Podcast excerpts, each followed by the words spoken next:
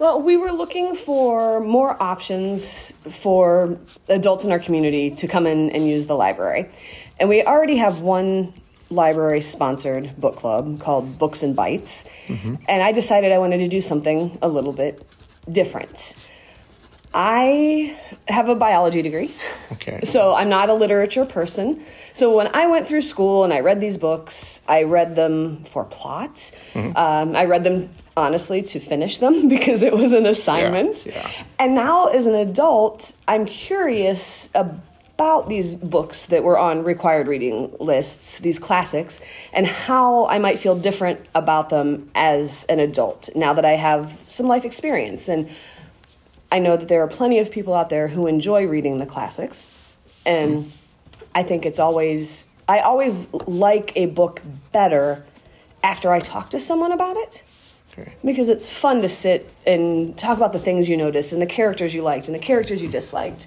So this was kind of a chance to reread the classics and reevaluate now that we have different perspective as grown adults. Okay. What what book did the club members read and discuss on the first night the club met, and what were the club members' reactions to it? So the first book we read was January's book. That was Of Mice and Men by John Steinbeck. And I think we all kind of felt sad. It's a s- sad story. But it was it gave us lots to discuss. Um, and it, the interesting thing that we didn't think about when we were younger was the idea of George as Lennie's caregiver and caregiver stress. And that seems to be something that that's that's a pretty hot topic now as people are caring Morton for their School District aging. is attacking that now too. Yeah, yeah. we've got you know, parent your parent people are taking care of aging parents. And mm-hmm. so you could identify with George and the care the stress of being Lennie's caregiver. I think it was one I don't know that it's a book that people liked like oh I want to read that again I want to read that again but it gave us things to talk about gave us perspective it was interesting um, we noticed that steinbeck never named there's only one woman Right. in the story and she never gets a name Yeah. so that that was an interesting That was something brought up by one of the club members.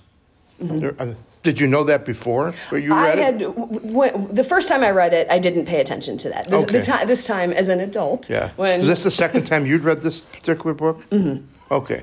And you first time you read it, you didn't realize that, and now or you did. Yeah. or I didn't pay attention because I was in high school or college, and there were things that were more important to me than actually, you know, sitting and yeah. thinking about. Thinking about that. Mm-hmm. Yeah. Okay.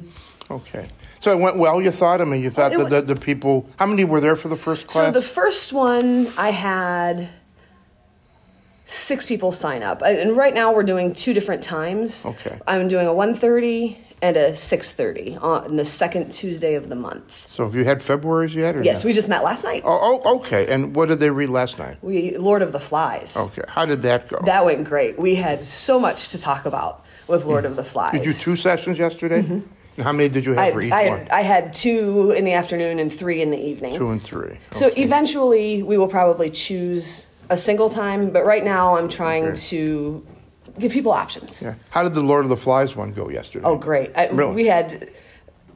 I, I, I loved it. People prepared. People read the book and they went out and did some research about the author and about analyses of it. And one of the really cool things is it was a very influential book to Stephen King.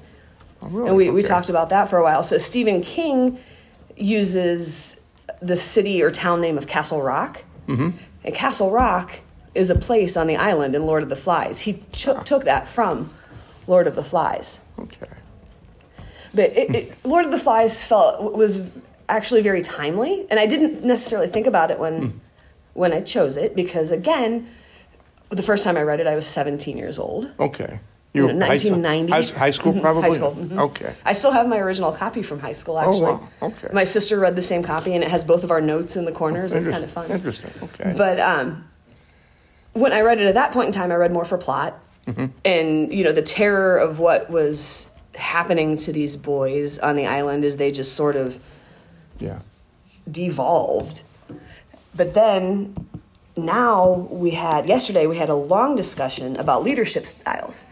Because you had two different leaders on that island and then we were able to take it to current politics and you know what's a what's a more effective leader? Being like Ralph or being like hmm. Jack who was able to get more done whose priorities were the better priorities. I mean it, so it it really we found that there were parallels to current times. Even though this book was written what 70 years ago? Yeah,